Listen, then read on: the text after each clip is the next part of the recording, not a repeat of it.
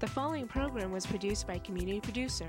The content, views, and opinions expressed are the sole responsibility of the community producer and do not reflect Malden Access Television, the City of Malden, or your cable provider. MATV welcomes your comments. Call us at 781 321 6400 or email us at access at matv.org.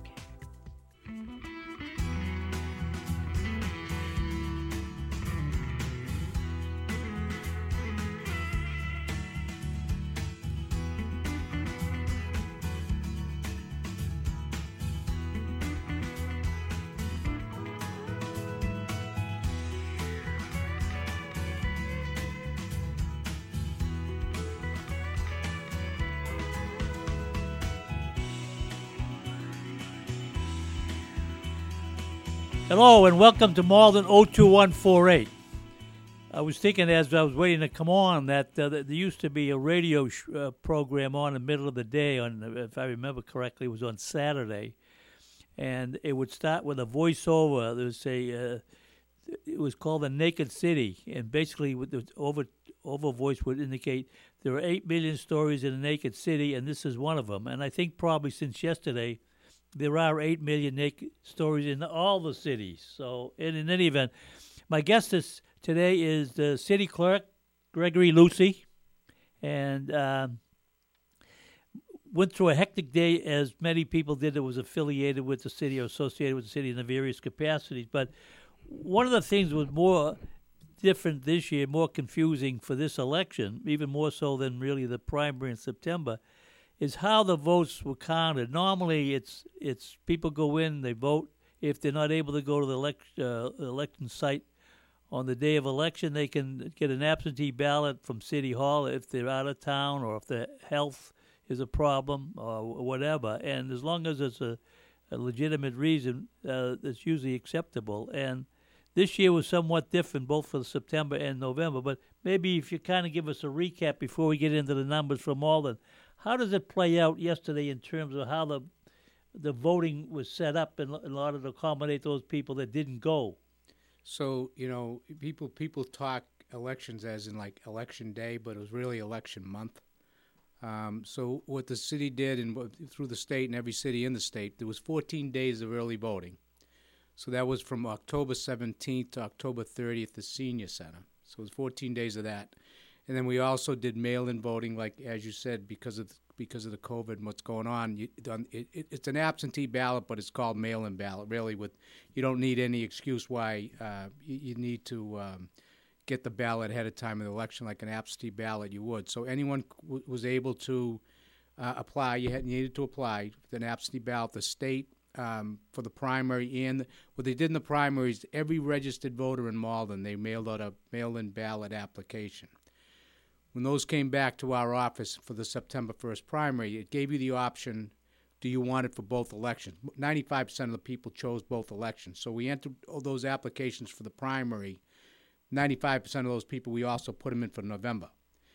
The state turned around, and anyone that didn't request a ballot for November and September, they resent the ballots out. So I, I think in the primary, roughly, and I'm, I'm doing it from uh, my, my you know my memory. We had about ten or eleven thousand uh, mail-in ballot. No, I don't think so. We ended up with about nine thousand that were returned to us. So, but we had probably 10,000 10, or 11,000 or so that requested the ballot. So any, so if there's 35,000 registered voters in the city of Malden, which there is nowadays, you take off those 11,000 requests. The state turned around and for the November election, they sent out 24,000 people uh, the mail-in ballot application again, so they could request the ballot in November. So we ended up uh, mailing out over 15,000 mail-in ballots. We didn't get 15,000 back because what happened we saw even on the early pri- early, early voting, people wanted to vote at the senior center. So although you got an, a mail-in ballot, uh, actual ballot, you could still vote in person. So, but we ended up probably getting about 11,000 back or 12,000 back uh, mail-in ballots. Plus, there was almost 5,000 people voted at the senior center for that week. There was 4,500. Well, uh, on the primary, those people that requested uh, a right uh, a mail-in ballot. That covered both the primary in September and this election in November. No, you had the option. Some people just, for some reason, maybe an error, they just checked the they checked the September. But you know, like I said, there was probably roughly ninety-five percent of the people just said all elections for the year, so they automatically got a, a ballot in November. They didn't have to reapply in November.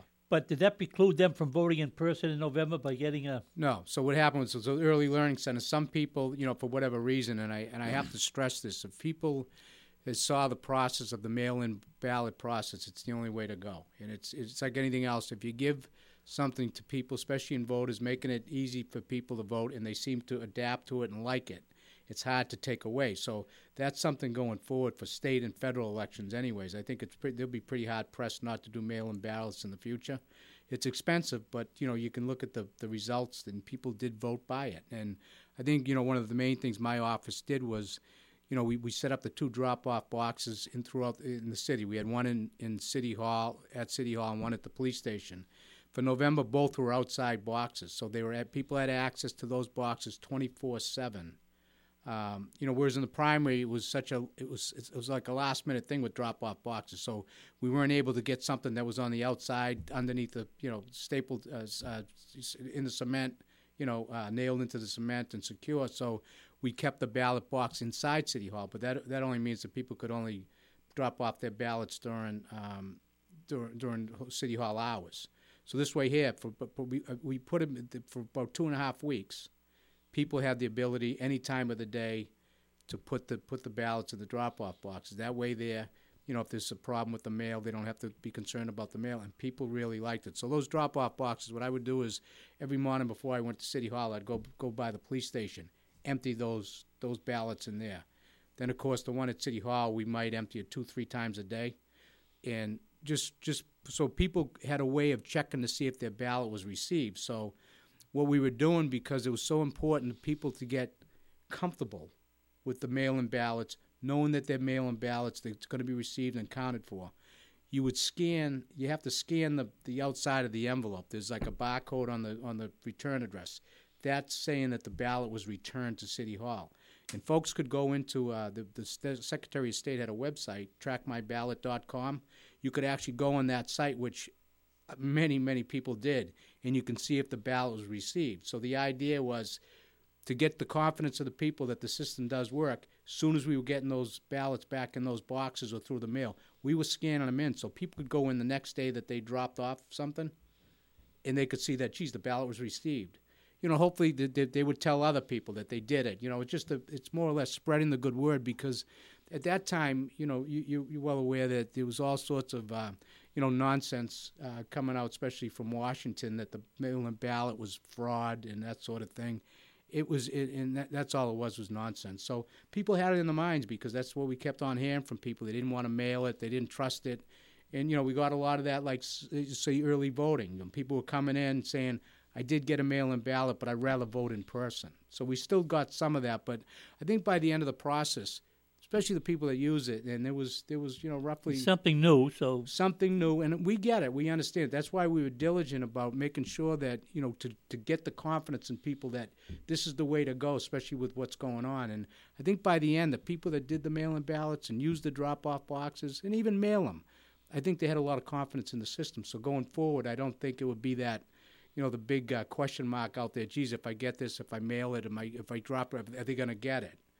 We got them, you know, we, we, and, and they got processed. So now uh, the um, uh, on the boxes when, once they were set up, they were uh, uh, they were City Hall was limited to business hours, but then eventually it was twenty four hour. No, that was only in the primary.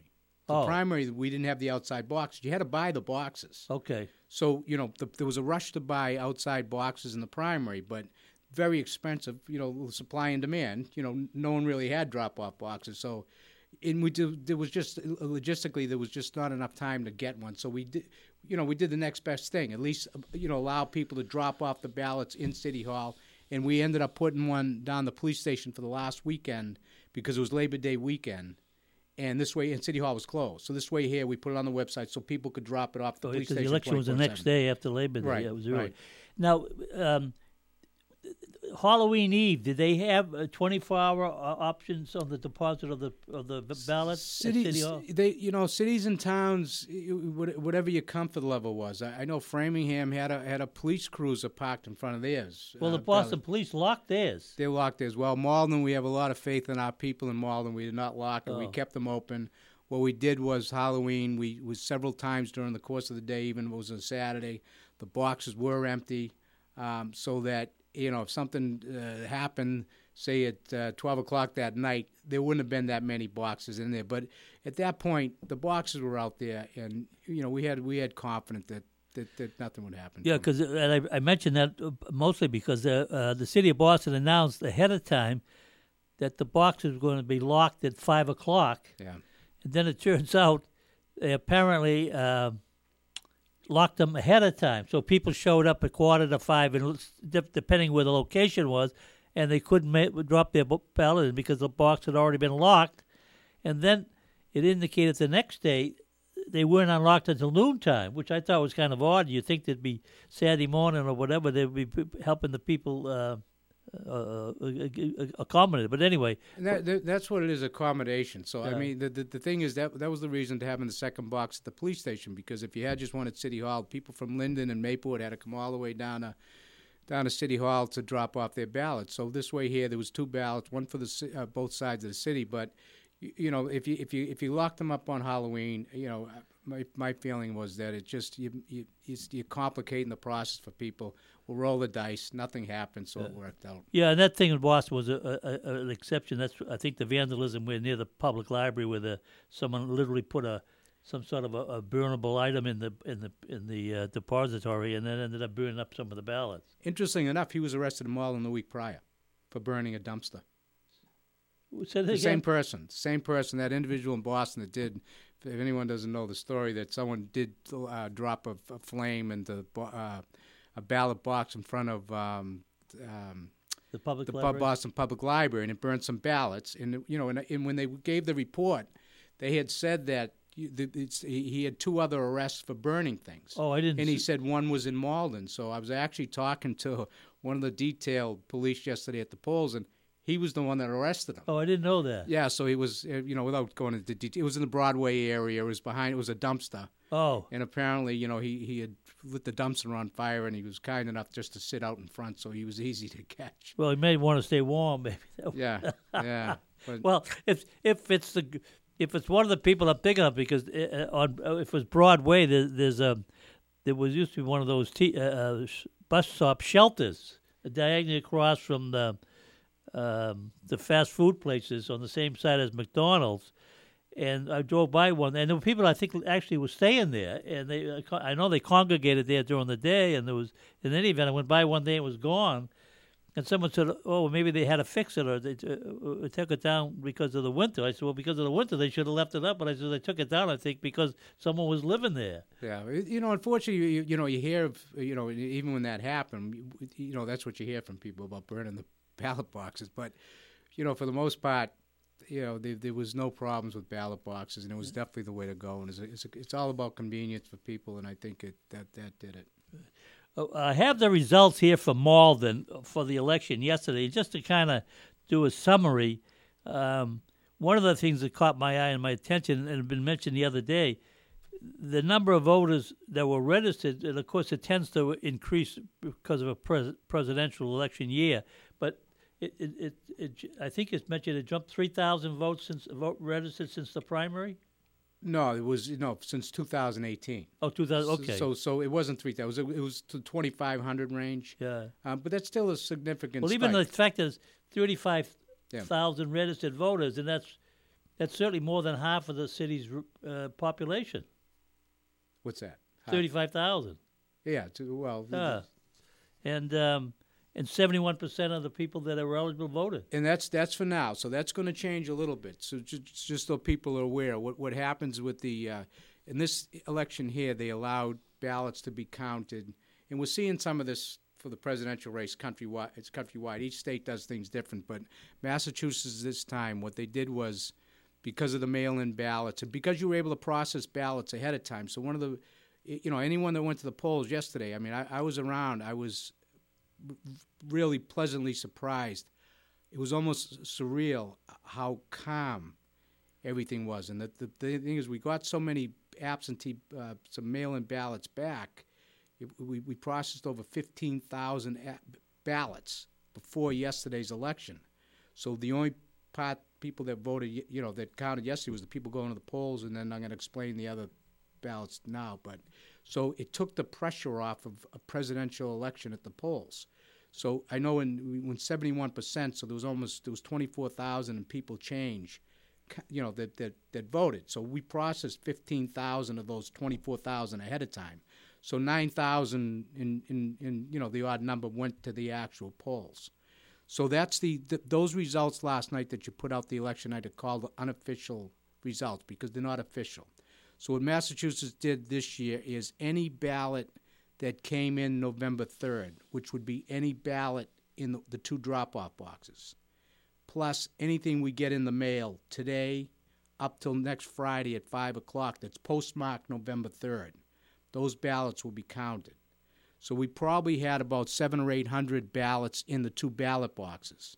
So last night at eight o'clock, I stood at the one at two fifteen Pleasant Street, sent somebody else down at the police station. You get the time. You both the time coordinate at eight o'clock. You open up the, the latch. You take out the ballots, and those all ballots would get counted. I haven't got the mail today yet, but when that comes in, anything postmarked November third will get counted, which would be anything in the mail today. Tomorrow would be a different story because you might get some November 4th postmarks. They will not be counted. So it has to be November 3rd. So we we have about, uh, um, you know, rough guesstimate about a thousand ballots that still will be counted on Saturday. The thousand ballots will get added to those figures uh, that you're looking at, and that'll be the official results. Now, um, after five o'clock yesterday, excuse me, after eight o'clock yesterday, the boxes were emptied. Boxes were empty. Uh, did you check today and see if there's any I in didn't. there? I didn't have time because oh. the thing is, I, I I'm not going to go in there probably until we we separate what we have now. When we get it down to the, to the tabulation part, and then I'll open the boxes. Yeah. yeah. I didn't want to start taking out yeah. ballots that aren't going to count because then there, you have ballots that aren't going to count. Why mix them up for the? Not that it would m- have much of an impact, but it, I, I think one one of the things that could be done is if someone forgot to mail their ballot in yesterday, they realized it yes. Uh, well, let's say they realize it today. Uh, if they use a metered mail and backdated it, they could then make if it you, seem as if they did it on time. Well, but, but that would be, that, that would be the postmark though. So the postmark, the post office stamps the ballot too. Oh, they they so do. So you can put whatever you want on the metered stamp, but then the postmark would be the postmark. oh, actually, because I didn't think they postmarked yeah. all the metered mail. Yeah, yeah. Okay. And, and I, you know, in the in the thing about voting, listen, the, you know, people showed up at 807, 801, wrong polling location you know, we were getting calls up to you know in the office from seven thirty, saying, well, you know, where do you know where do I vote? Uh, yeah. And uh, you know, I just you know, unfortunately, I just look at it like shame on you because there was just so many opportunities to vote, and you it, all that's out there in the news. If you really wanted to vote, you, would never wait till seven thirty or quarter of eight on an election night to you wonder where you're registered to vote or where you should be voting or show up a poll at, at show up a poll at eight oh seven. So just some interesting trivia for for elections.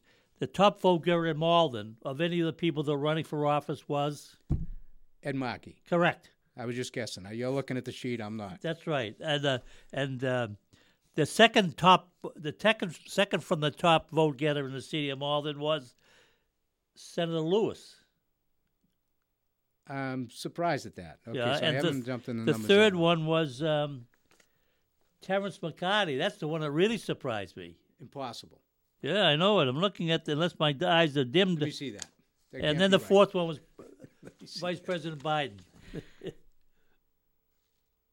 Eighteen thousand six twenty-seven. Geez, he, he, I don't, he didn't do that well in the primary round here. No, that's what caught my eye. I was yeah. really, really surprised. Uh, but there were some other elections that were involved, obviously, except aside from the president, f- from the senator, from the Congress, and uh, um, Katherine Clark did well here too. She usually does. Yeah, she's very popular um, and works at the job. She, uh, I saw her um, on television the other day with the League of Women Voters from Winchester. But anyway, that was when.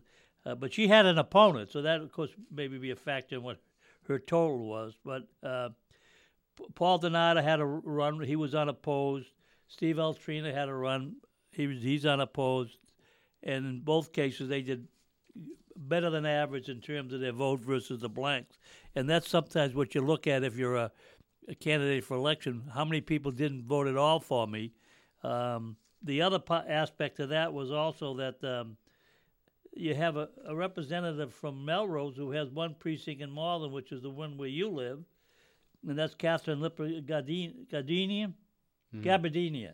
And uh, actually, she did for someone that doesn't live in the community. She did pretty well too. We're a friendly bunch in five two.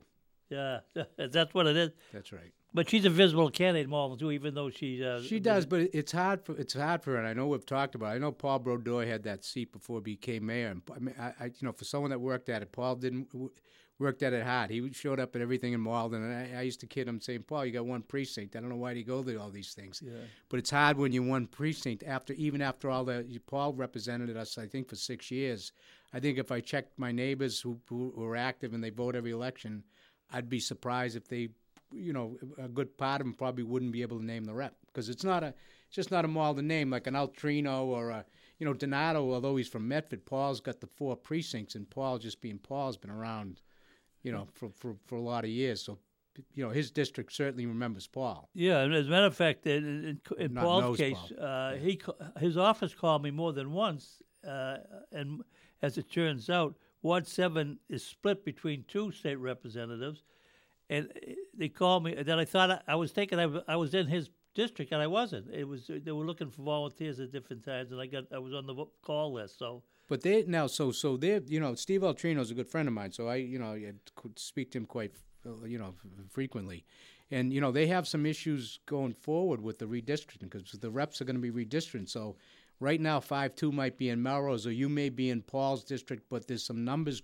you know they're crunching the numbers down because the districts, as you know, has to be only so big, and uh, the the population population shifts in Everett and those around us and Malden itself. The numbers look a lot different now than they did ten years ago. So there's going to be some changes with the districts. Yeah, the, the try to explain this in a simple manner. If you once the federal census is complete and the determination is made. Uh, official or unofficial, the number of people who reside in a community, and let's say in Malden's case, we've been increasing our population. But you have 240 state representatives, and what they basically do is you divide the, the state by 240, and that's the number of people each district is supposed to represent. But to allow for some flexibility, they allow a 10% deviation.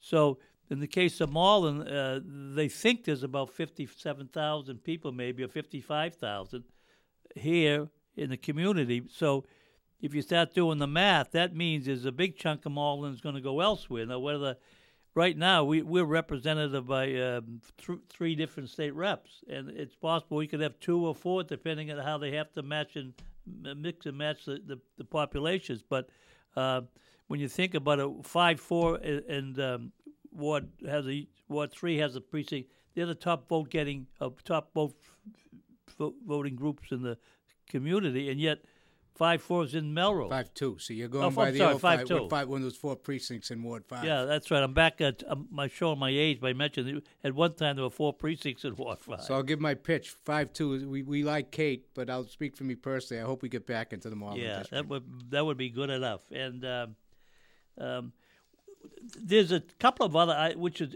uh, I didn't find out until. Um, about a week before the primary, excuse me, before the final, and included on the ballot is the regional vocational school representatives. And I, you know, uh, uh, I think I pay attention most of the time what's going on in government. But number one is that confused some people because that was to take up a big part of the ballot. Number one, and number two, it's hard for me to fathom why they'd have that office number one, running in, a in a partisan election, particularly at a, at a presidential election, and more important than that is why would the 12 communities all have representatives listed to give you a choice to vote on? Because as I mentioned in my last show, it would be possible that someone from a community could get the majority vote in that community, but because of a, a well-known name or some confusion on part of the voters, those 11 other communities vote in that in all the communities. So it's possible you get the most votes in Malden, for instance, and you could lose the election. You are 100% right because there's one thing on, you know, I noticed on, on early voting. So the two weekends, the two the two Saturdays, two Sundays, I was actually was down the early learning center with people in Bowdoin's and, you know, you know, working the, the polls. And if there's something that really confused people was all those uh, Northeast folk seats. I mean, you, you take the population Malden, where there's a there's a high immigration uh, population. There's there's language barriers. And there's one thing that, you know, people, some people, when they're coming from other countries, they don't understand the voting process many times like we would understand it. So, so many people took that ballot and they'd come back and they'd say, they'd look at it. First of all, it was intimidating because they're going, in people's mind, they're voting for, you know, the president and, you know, maybe the Congress, but they're not, maybe the local rep or the state senator, but they're not thinking of all these names on this ballot. And if you looked at the ballot, it was almost if there was three columns on the ballot, they were almost two full two full columns. And people, nobody knew anybody. They don't know anybody on that board. They don't even know what, for the most part, what the vocational board is. And it was very intimidating. And people, some people thought they had they had to, you know, fill in the circle, fill in the circles. They they had to vote for it. They didn't understand. They didn't even know what the, the who the people were. They they, you know, no, no recognizable names. They didn't even know what the seats were. So it was, it was, you know, I, I think it was really disservice to the voter because number one, it made the ballot look overwhelming, which it didn't. And I, for the life of me, I can't understand why, you know, if you're going to put the Malden rep on there, it's just cleaner. You know, why put 12 different communities where nobody, there's no campaigning with those seats. So, you know, why would anyone know up in who the rep in Wakefield is or Reading or and an incident. What's worse than that was if you looked at that, they it it, it really uh, confused even people I think that are somewhat sophisticated and have voted a number of times over the years. Is first of all in two of the instances of the communities, one of which was um, uh, Winthrop, and the second one was um, Winthrop. The two W's there was no one writing running as an as a standing office in that job. In other words, it was blank, so it was a matter of a, a write-in candidate. And uh, in fact, when I got the, read the local advocate this past week, um, I saw a couple of ads in there for people from the regional school for the Malden Advocate. I'm saying, gee, I wonder why they would spend the money.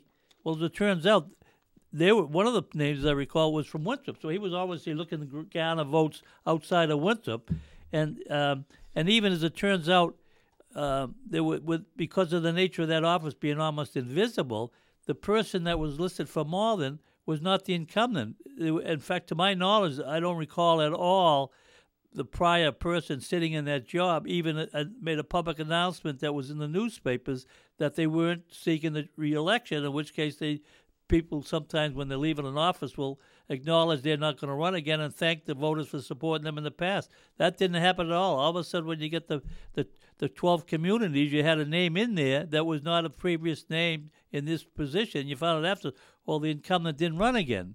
But uh, again, to make you feel any better, I'm the city clerk, and I didn't know that. Yeah, you know and, I mean? and, so it was really it was it was a, it was the, probably one of the better kept secrets of the election. And season. and to think when you when you look at that for people that as, as the uh, as Greg just said, who uh, uh, are fairly new registered voters, and sometimes uh, English is a second language. Uh, to, to get a, to get a ballot where you get all those names. Sometimes people feel they have to vote. They do. They felt like some yeah. many people thought they had to vote yeah. for the in order for the ballot to be accepted. They had to vote for everybody that ran. You and, know, in a, in a an and election. The uh, and just as a point of interest, the person in Malden who was, who was a former office holder on the school committee um, had a th- a th- almost a third of the votes uh, blank. So again, that's a that's a suggestion that never mind the fact that uh, uh, it, it, wasn't an incumbent running against uh, uh, someone else, or more important than that is that the voters looked at them didn't care because it didn't matter. I think you'll find when the when, the, when those twelve seats, as you got voter fatigue, as the more people they go they went down the list, so they may vote for the first one they might vote for the second one. Then they vote, you know, they, they're not so quick to vote for the third one, the fourth one. So what happens is it's almost like voter T. By the time you get to 12th, they're not no interest because they don't know who anyone is, anyways. Yeah, well, I, I, one of the one of the representatives has been in for many years, and he's got an insurance agency in another community.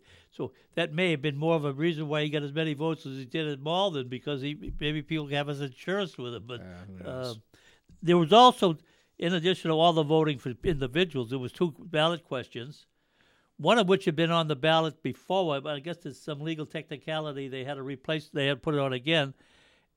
Tons of money was spent. Ton. And without going into a lot of detail, that was the for question number one.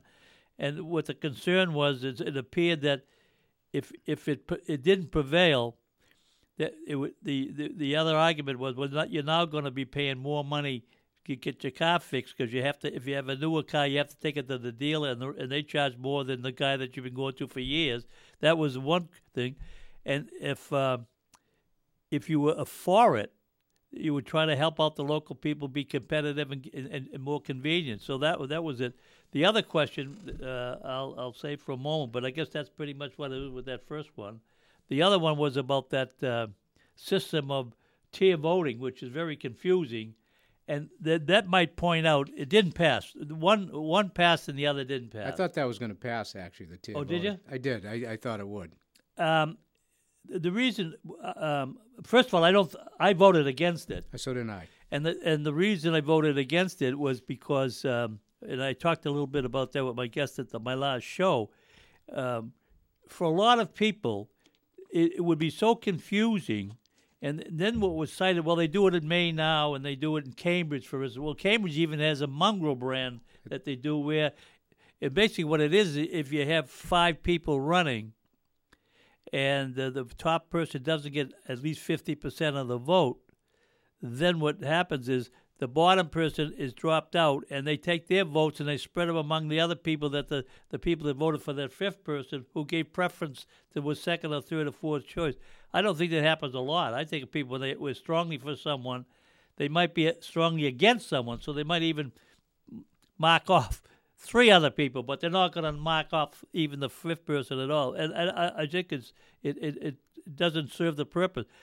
I, I think a better option, and I've mentioned this in the past, that um, uh, people run as a as an individual slate without factoring in party designation, and then if the top person does, which is done in a lot of states, and supposedly they keep saying it might happen in Georgia with two Senate uh, uh races, if the top person doesn't get at least fifty percent of the vote, then the top two people run off in, the, in either a, a November or in a special election. Because in Massachusetts, if you look across this thing, there's there's only a handful of state senators who are Republican. I think there's six.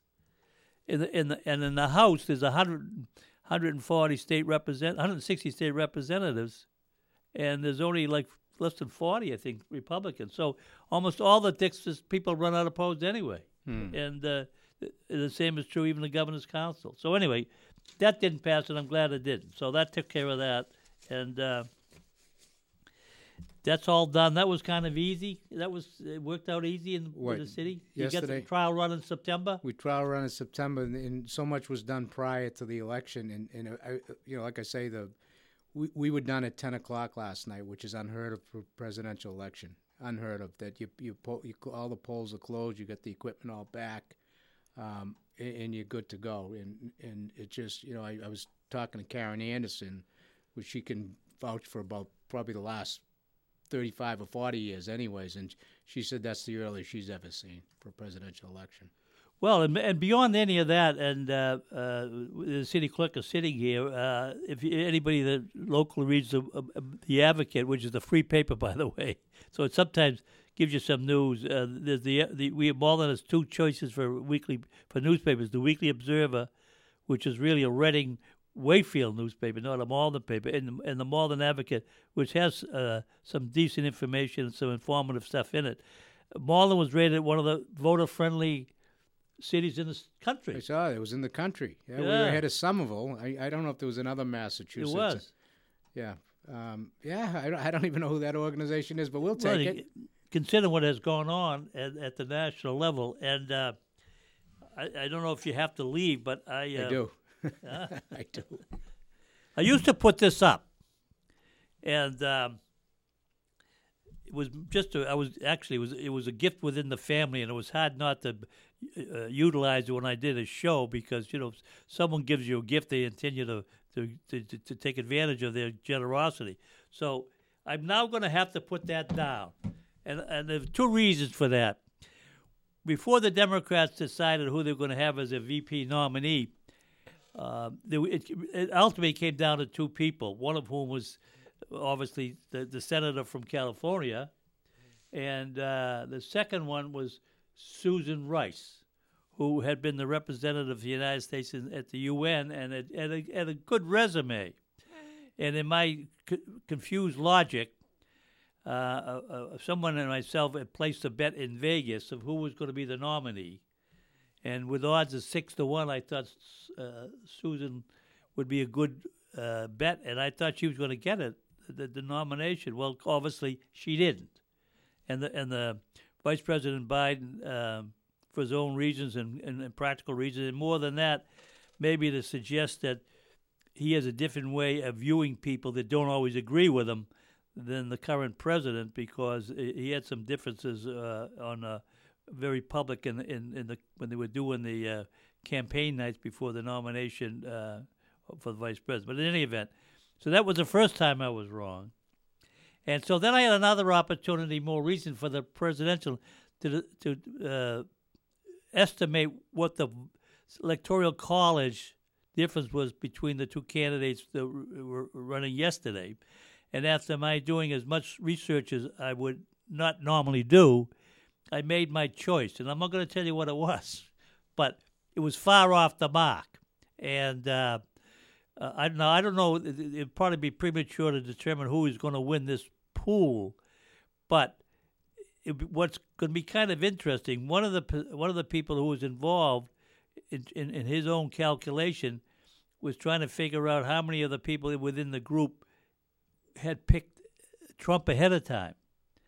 And I said, none of them. I said, because even if they support him, not when it hits their pocketbook. Well, it could be that he's been reelected. So anybody that, that might have among the group of people that uh, participated in this poll picked Trump, they would have a, almost a, a monopoly on if there was only one person of the group. They would obviously, regardless of what the choices were, they would have won if they picked Trump.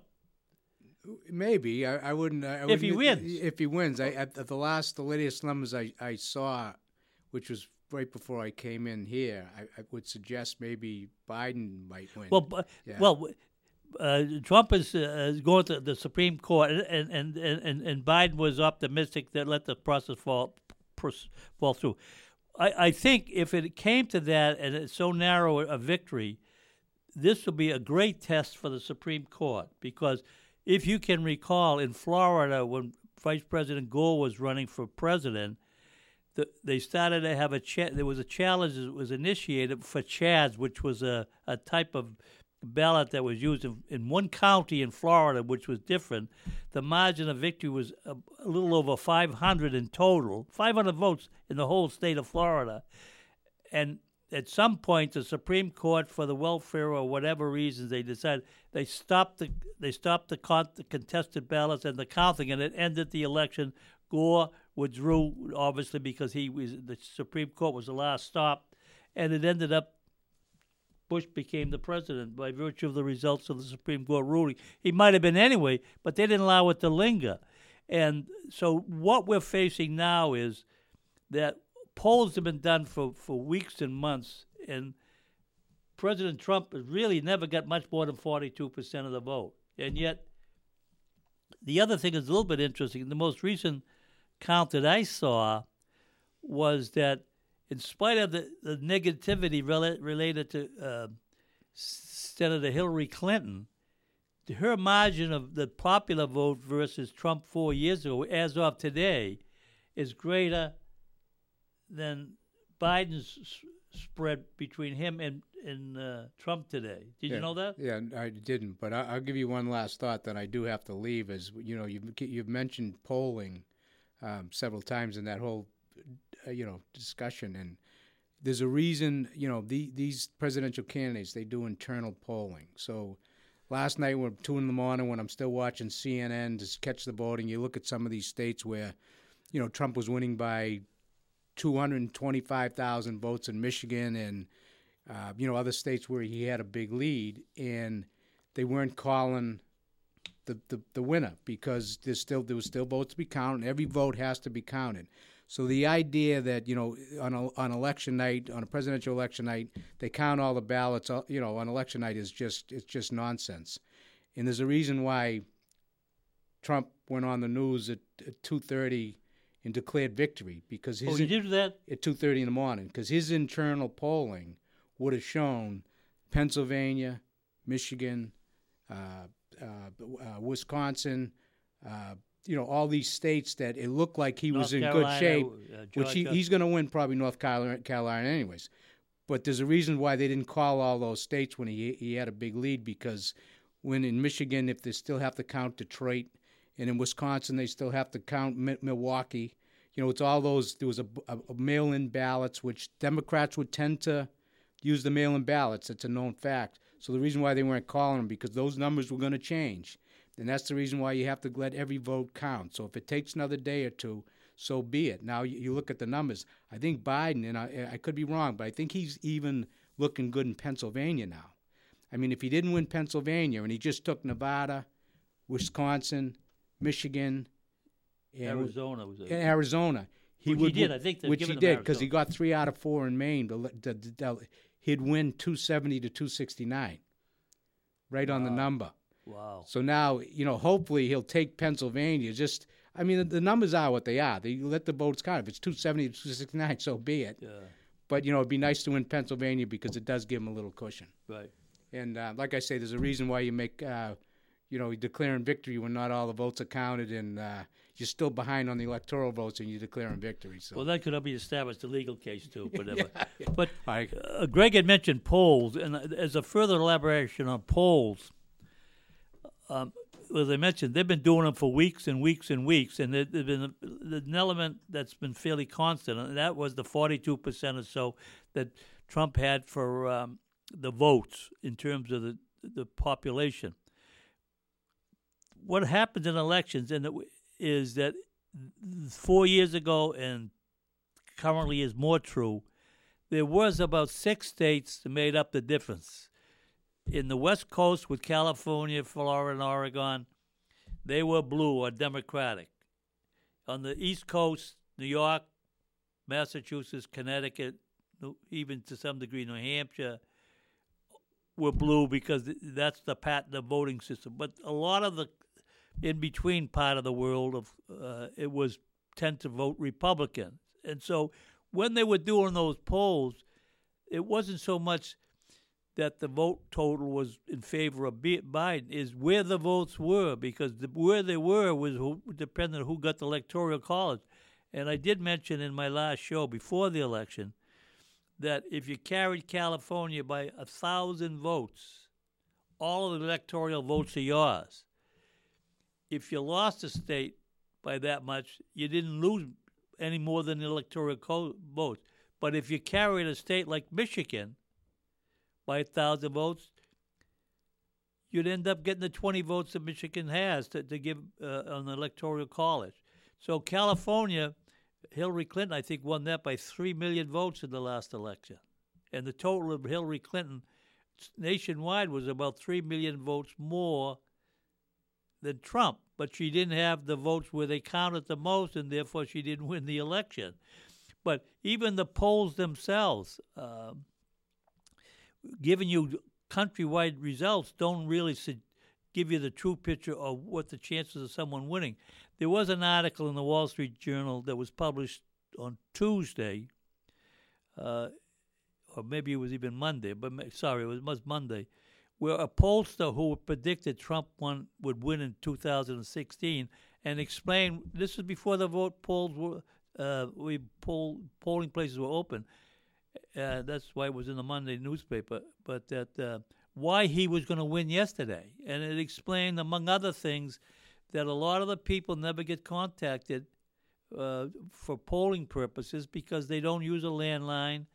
A lot of people are, are uh, so caught up in the the, the uh, with texting and uh, electronic communication that if you get contacted by by some research group, you're not going to spend the time talking to a stranger for 20 minutes. So.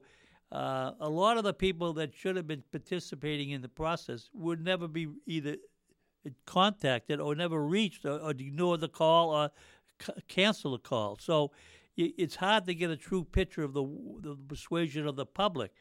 And if you think back over the last year, all the things that happened, uh, or a great many of the things that did happen, as far as the country's direction, starting with the virus, starting with other things like the the man that was a, legal resident of the United States who went in the Turkish embassy to get a uh, his uh, citizenship records in order to get married, ended up being assassinated inside and uh, and chopped up into a whatever into uh, different and, and with a scheme that had someone dressed as him to walk out in public to kind of create a, a, confusion. But anyway, what I'm pointing out, a lot of things that you could look back on in the past year, separate from the virus, and and say to yourself, "Gee, I, I, I don't know, I would want to continue the administration that's currently there."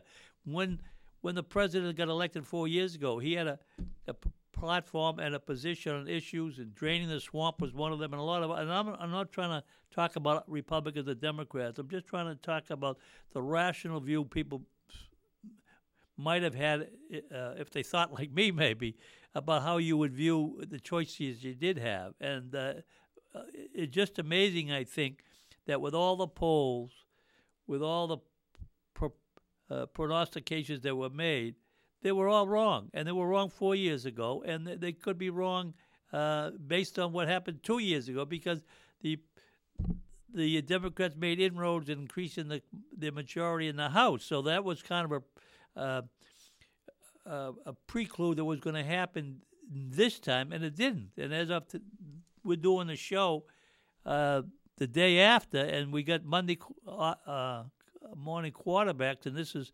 Wednesday afternoon. And even to this point, and probably not maybe even tomorrow, will we have a definitive decision. And even if we do, we're going to end up with legal cases that are going to court. And what will be interesting with the Supreme Court, one of the strategies the president has had is, in addition to the other issues that he, that favorably received by the public, is that they have conservatives on the Supreme Court and, and view issues the same way that he does. And so now he's in a position, in theory, that if his t- total of the electoral college is less than the magic number that's needed, it's possible with a challenge that maybe one state or some votes won't count in more than one state, and that will that will change the uh, bottom line results that we're looking at today, and therefore the person who wasn't elected on Tuesday through a contested process might three months from now be designated as the president. And recalling what I mentioned earlier about um, Vice President Gore, he lost being president because he didn't carry F- Florida, and the final results in Florida was 529 votes and they had a third candidate in that election. And, and again, it's the that's the sort of thing that happens. If that candidate had not been in off uh, uh, in the choices, and he got a lot of votes in Florida, Mike Gore had been elected president. Might things been different than they are today? But but that doesn't say that's how the system works. The system works by most times by what the poll numbers are, and then in this instance, in, in that year, it was the is the court that made the decision, and the court might be making a decision again in the near future. So you can't even tell today who is going to be the president, and it's going to make for an unsettling environment for a period of time. But it's it's been an election that so many people were wrong, and that's why that sign no longer applies. and hopefully, whatever happens will will best suit the people. But I don't know whether we're going to be in that position or not. But I the other one other quick thing I wanted to talk about was a lot's been made of counting votes votes after the uh, so Tuesday polls closed, and now all of a sudden, that really wasn't an issue before this year because, for those of you unaware of it, if you were if you were in the military, they count votes from service personnel across the world for 10 days after the uh, after the election. So it's been permissible routinely in the past and all of a sudden now it it doesn't necessarily hold true that you can do it if you're not in the service, but you can do it if you were in the military, and that doesn't make any sense. The other thing is part of that is that uh, I, I, would almost think that um, that the more people that voted would be far better in the long run and beneficial to the country because even now with all that activity that's been going on and about the huge increase in the voting numbers this election, under 60% of the people who are eligible do vote. So it's hard to fathom why you say, gee, why would so many people, almost 40% of the people that could vote, don't vote? Well, it, some of it may be that they're in states they don't think makes any difference what their vote is, if, particularly if they're not voting for someone that's popular in that area. And then, of course, there's an element within our population who uh, think that uh, all the politicians are the same, so it doesn't matter. And then I guess maybe there's some people who who have a problem with the language, and therefore they don't want to go in and try and read the ballots when they're confused with the with the English. And then there's obviously other reasons why people don't vote. Some are legitimate. They're away. They're uh, they're out of the country. It's too in, it's inconvenient. Uh, the, the, the, there's last minute trust, uh, you know, difficulties in their life. There are illnesses that do occur. I mean, but when you add that up in a community like Malden, uh, Greg had mentioned there's over thirty thousand people eligible to vote. On a normal election, if you didn't have that new system in place, you might have a few hundred uh, maybe even a, few, a couple of thousand people who find a reason that has qualifies them to vote other than on election day. And those people could either do it over the counter at City Hall, and you know that'd be like students away at school, or people that are out of town on business, or people that plan surgery. You know, all those things are uh, are uh, eligible for, and reasons why you can vote over the counter or over through the mail, other than on election day. But um, there are a lot of people that, even with all this convenience that he mentioned, didn't vote yesterday. And in Malden, it wouldn't have made much difference because all the people that had positions are reelected, and the margins were fairly significant, and there was almost no elections contested. And uh, but there was certainly in the national election, which usually brings out the most people, and even when they did now, it was under sixty percent. But anyway, that's that's my uh, my story on that. And again, I, I can't stress, too strongly. We're probably in for, at a minimum, a few days that we'll be uh, watching news and still talk about the election. Newspapers will still talk about the election. And maybe there'll be reasons why those people that boarded up their businesses and, and uh, took other security options uh, procedures uh, were anticipating something that might happen because – people get emotional when uh, they get involved in an election. But when you uh, when you deal with the polls, as I mentioned, they were off, they were wrong again. Uh, it's a little like in 1936. Uh, President Roosevelt, Franklin Delano Roosevelt, was running for re-election, and there was a magazine, the Literary Digest, I think the name of it was, and they picked Al Landon to win, who was his opponent. And if I recall, he was a senator, I think, from Kansas. But in, in any event, he was picked by the magazine to win the election against Roosevelt. And Roosevelt won in a landslide. And when they did a, a recheck or a, analyze how they were off so far, uh, it, it was that they did the polls as they often do through the telephone. And of course, the story was those were Depression days, it would not be unusual for people not to have telephones. If there was an emergency came out, they would have to go to a neighbor's home or do some other thing. Maybe bring a red box, which was common as uh, for a fire fire department to be alerted to a, a fire. But in any event, um, that newspaper, uh, that magazine went out of business afterwards, and they lost their credibility. But now fast forward to oh, that's 1936. Fast forward to the current times, and what's happened? A lot of people were not reached. So obviously, two things happened here. Trump had a had a, a base uh, vote that was his from four years before. Strong as it was then, it's even stronger now, in spite of the the difficulties the uh, the country's gone through. And on top of that, the polls couldn't be accurate because there were a lot of people that never reached that would have some impact on the final number.